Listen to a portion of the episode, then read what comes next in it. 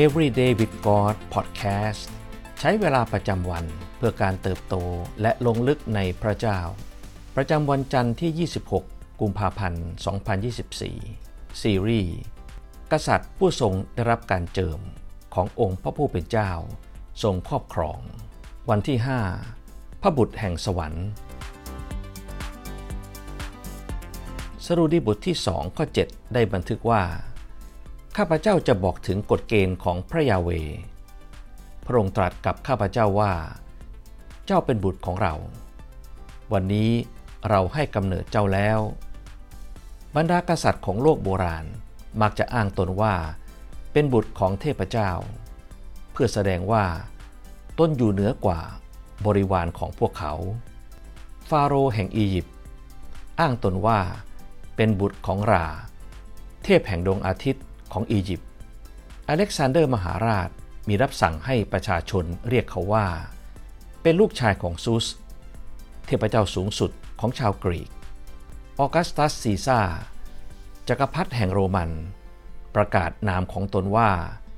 Divi filius ซึ่งแปลว่า บุตรแห่งพระเจ้า อย่างไรก็ตาม บรรดากษัตริย์แห่งราชวงศ์ดาวิดของอิสราเอล กลับไม่เคยอ้างถึงตำแหน่งเหล่านี้ด้วยตัวเองเลย แต่นามดังกล่าวเป็นสิ่งที่ประทานให้แก่พวกเขา โดยคำสั่งอันศักดิ์สิทธิ์ของจอมกษัตริย์ ผู้สูงสุดแห่งสวรรค์ แม้แต่พระเยซูผู้ทรงเป็นจอมกษัตริย์ แห่งราชวงศ์ดาวิดเอง ก็ไม่เคยต้องอวดอ้างว่า พระองค์ทรงเป็นพระบุตรของพระเจ้า ทั้งที่พระองค์ไม่ใช่เพียงเจ้าชาย แห่งสายเลือดกษัตริย์อิสราเอล หากแต่เป็นพระบุตรของพระเจ้า ที่ประสูติจากพระบิดาบนสวรรค์จริง ๆ พระเจ้าและบรรดากษัตริย์ แห่งราชวงศ์ดาวิดทรงมีความสัมพันธ์ร่วมกัน ในฐานะพ่อกับลูกชายอย่างใกล้ชิด ความสัมพันธ์นี้ตั้งอยู่บนพันธสัญญาที่พระเจ้าทรงสถาปนาไว้กับกษัตริย์ดาวิดและลูกหลานของท่าน พระเจ้าทรงสัญญากับดาวิดว่า พระองค์จะสถาปนาอาณาจักรของบุตรชายของท่านตลอดไป พระเจ้าตรัสในสองซามูเอล บทที่ 7 ข้อ 12 ถึง 14 ว่า เราจะเป็นบิดาของเขา และเขาจะเป็นบุตรของเรา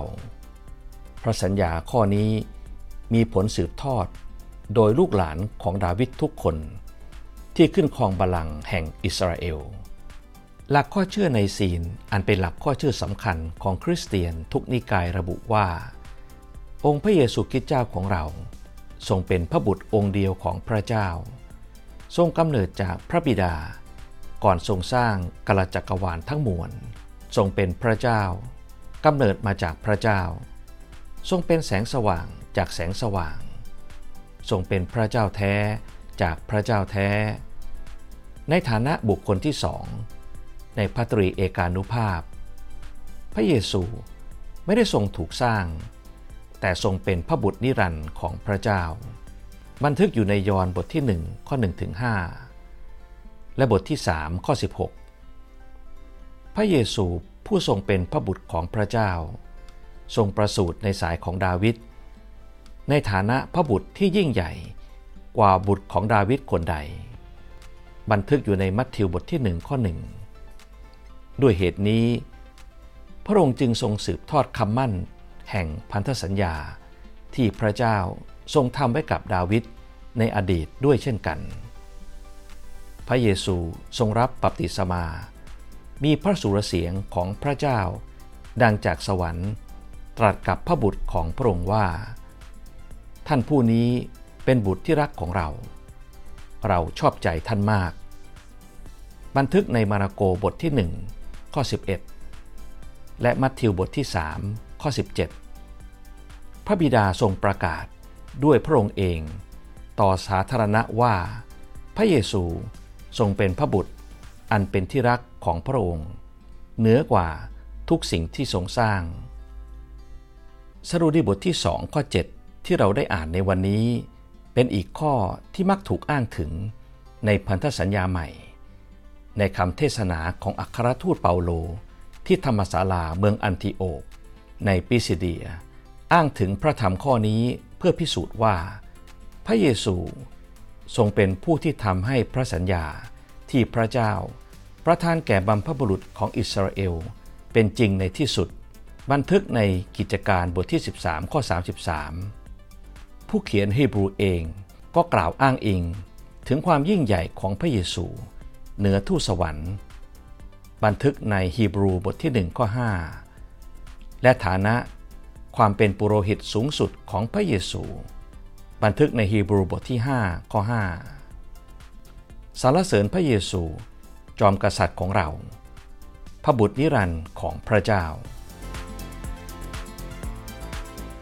สิ่งที่เราต้องใคร่ครวญและสะท้อนคิดในวันนี้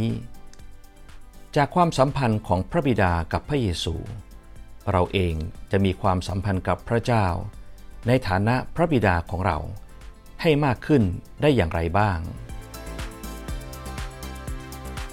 ให้เราอธิษฐานด้วยกัน พระบิดาที่รักยิ่งของเรา เราอยากจะรู้จักพระองค์มากขึ้นในทุกวัน ขอทรงสอนเราและนำเราให้ได้มีประสบการณ์ในอ้อมแขนอันอุ่นใจของพระองค์ ขอทรงย้ำเตือนเราอีกครั้งในวันนี้ ว่าเรามีเสรีภาพจากความกลัว